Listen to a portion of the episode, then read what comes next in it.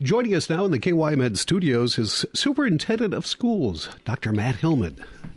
Mr. Hillmann, thank Good you morning, so Jeff. much for How coming. are you? It's it's a great day. It's a, a beautiful morning here on Division Street. The Minnesota Twins are winning series like there's it's nobody's business, and so life is good. Life is good. Just a few more weeks left in school. We finally have summer here. It just uh, didn't really not much of a spring this year, but but we do. Uh, summer is on its way in.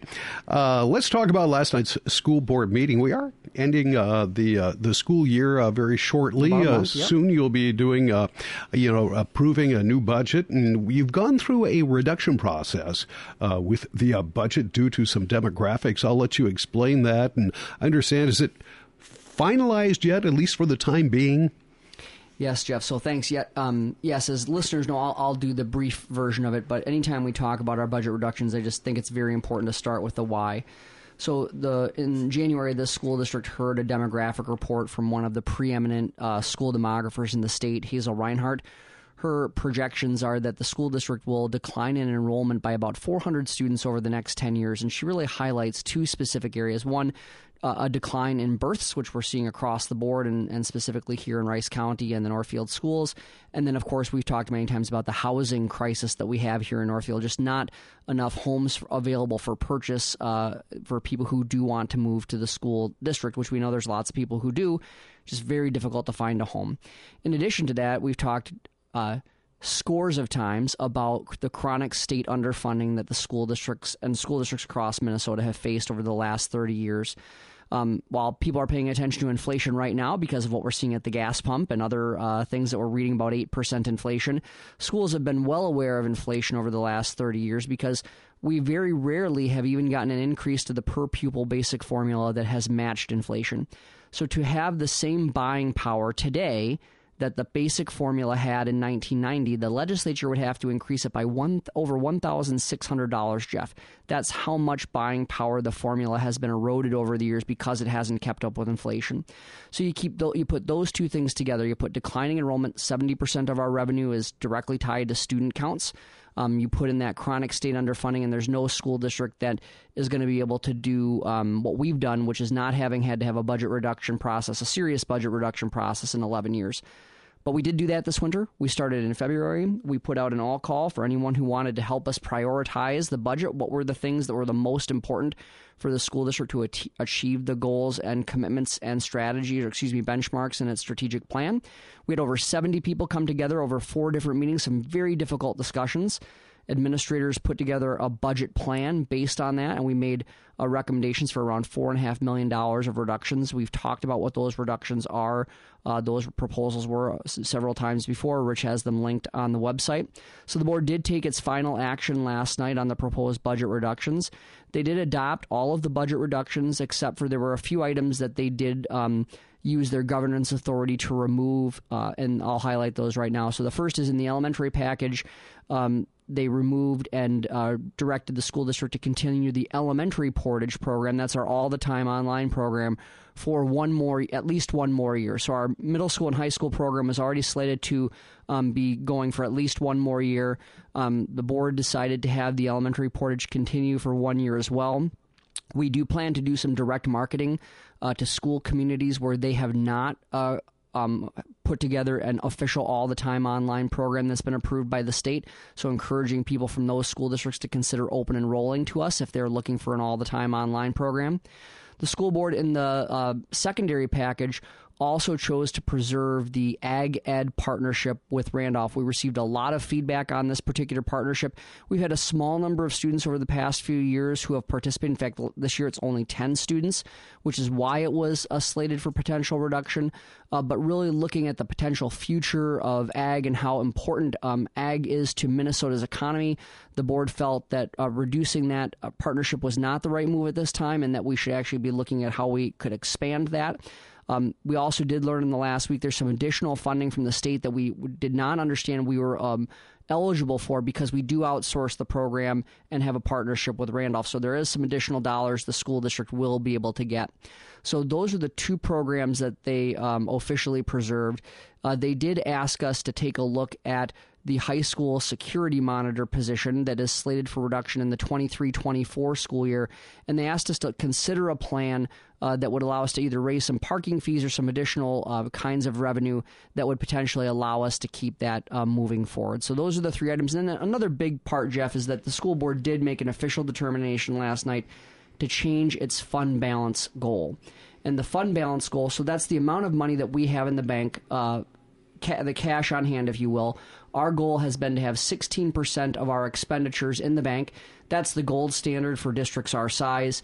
Um, what we know is that uh, the school districts between uh, enrollments of 3,000 to 59.99 in that area, their average is around 11%. The next highest fund balance goal in the Big Nine Conference is 12%. So the board did officially move its fund balance target from 16% to 14%. And what that means is that we wouldn't need to initiate another budget reduction process unless we were projecting to go uh, below 14% in our fund balance. So that provides additional flexibility um, for the future as we move ahead. And so, still a very responsible fund balance goal, clearly still at the top of the Big Nine Conference, still, still several percentage points ahead of uh, school districts of comparable size, Jeff. So, I think a very responsible process that we did. All of these redu- reductions are painful because every program that we have is meaningful to people in the system. So we didn't take this process lightly.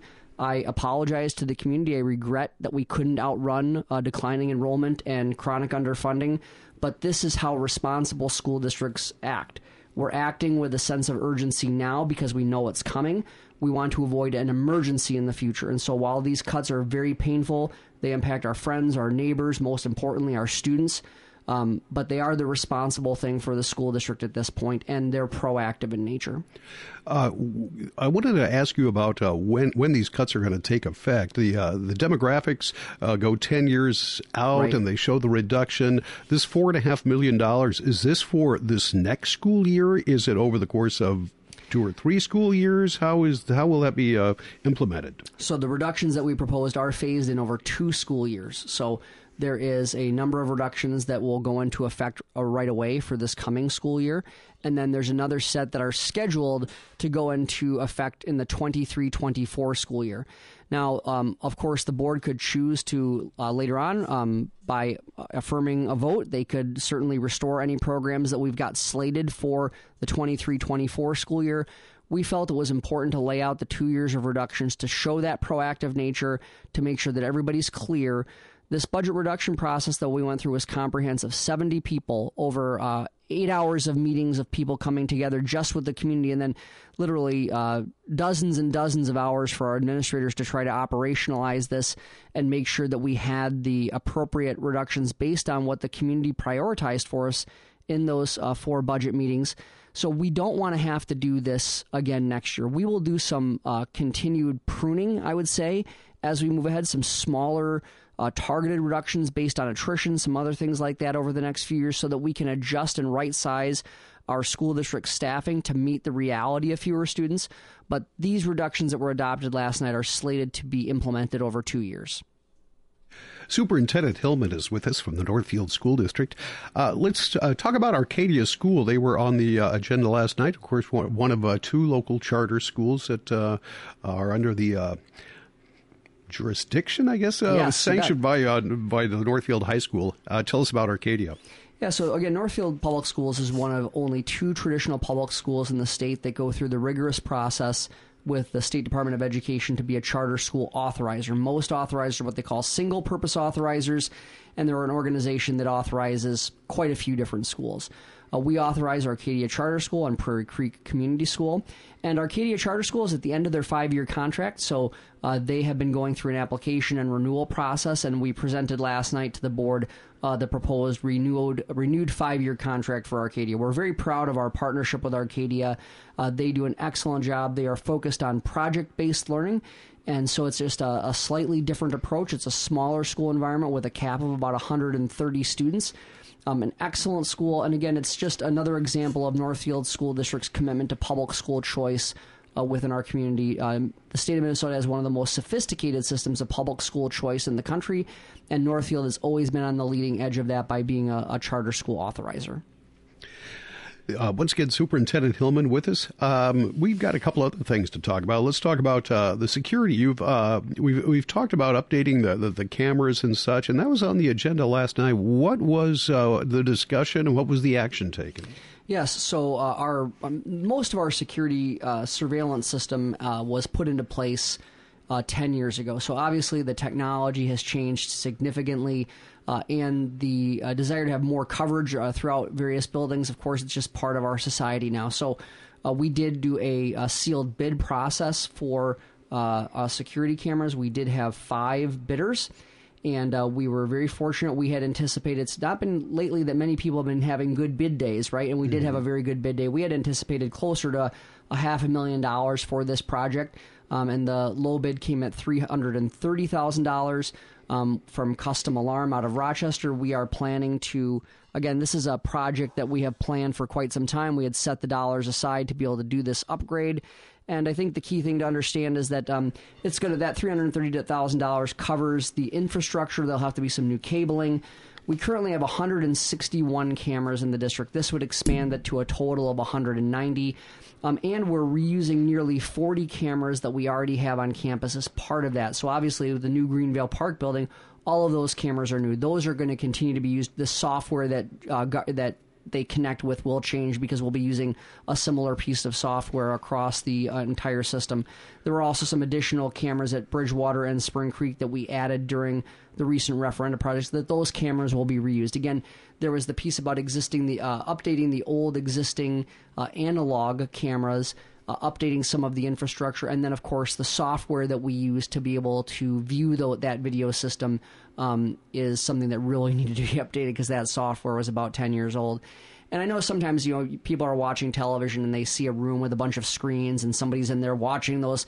That is not how the school district uses uh, security cameras. We use them in a reactive fashion.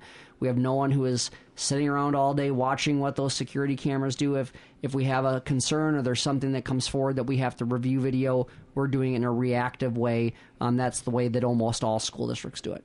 All right. Uh, Superintendent Hillmann with us uh, once again. Let's talk about um, COVID 19. There has do been. We have to? I know. Yeah. But there has been an uptick uh, once again in cases. Uh, though these uh, this current round doesn't seem to come with uh, a lot of the hospitalizations and some of the more severe uh, symptoms that we have seen in the past. Uh, it's still a it's still part of the pandemic. You know, I, I, think as I reflect on two years of the virus, you know, we once we think we know something, it's very apparent very quickly we know nothing uh, because, of course, the nature of, of, of a virus is that it continues to adapt and change. And um, Jeff, I've I've read the same things that you have about the current iteration of the virus. Um, what I can tell you is from looking at the symptoms that are entered into our spreadsheets and talking with our principals and other school health folks. Um, this particular version of the virus, which we do have a, a resurgence of uh, COVID 19 cases, you know, we were down to less than uh, 20 for a period of time over the, a previous 14 day period. Uh, as of this morning, we've got 151 new cases in the last 14 days. That's the metric that we've been using for some time, so significant more number of cases. But what we're seeing in the symptoms and what people are reporting is that we are finally seeing this thing uh, present more like, not in every case, but more like a traditional mild to moderate respiratory illness. And so um, it is again a different virus than what we were experiencing when we had 600 some cases in just in the month of January alone. Um, so we are seeing more people test positive. Unfortunately, those uh, symptoms do seem to be milder. Um, our, we are using our influenza like illness rates as our main metric of do we need to think about any other safety kinds of precautions? At this point, we do not see that in our future. Our influenza like illness rates have been well below um, our 5% threshold there are two buildings, the ALC and the NCEC. Those buildings have a greater possibility of going above 5%. In fact, the NCEC did last week.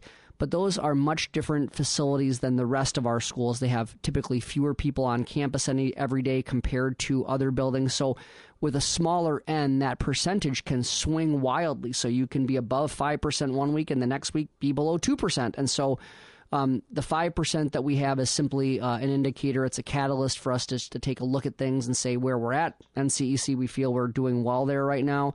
Um, all of our other buildings, while we are seeing certainly an increase in the number of cases, we are seeing below 5% for our average weekly influenza like illness rates. That means the students who are home with influenza like symptoms. So we feel that we're doing okay. We still do think people should do the normal things, right? If you're not feeling well, stay home. Um, you know, if you've been exposed, you know, we're not requiring anyone to wear a mask, but it's a responsible thing to think about wearing a mask in a more crowded setting if you know that you've been exposed, or maybe you have to go out and you're, you've got a sniffle or something along those lines. Um, and then do the good old fashioned things like washing your hands regularly, those kinds of things. Um, so we, we are monitoring it. We are not overly concerned about the virus itself. We are seeing some absences, and we're seeing some additional staff absences. Uh, so we are having, uh, you know, to work through a substitute situation that is a little more difficult than it's been in the last few months. Um, but it, it is what it is, and it's where we're at, and uh, we do feel good about the management of the virus that we have right now.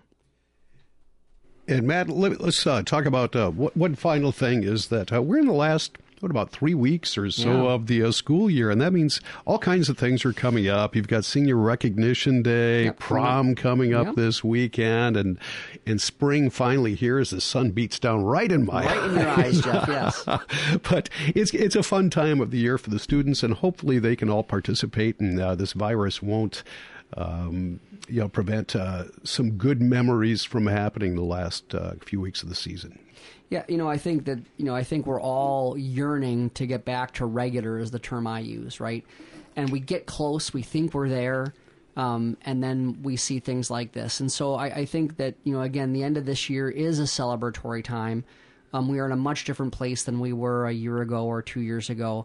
And so I do think that there's a lot to celebrate. Of course, we have to be cautious, we have to be reasonable, we have to be thoughtful. Um, but I'm so pleased that our students are able to have, uh, you know, getting as back close to regular right now as we can. Um, everyone has been through a lot, and in the next few months, we'll talk, Jeff, you and I, a little about about how, as we hopefully finally begin to emerge from this, or at least learn to live with the circumstances that we've been dealt with.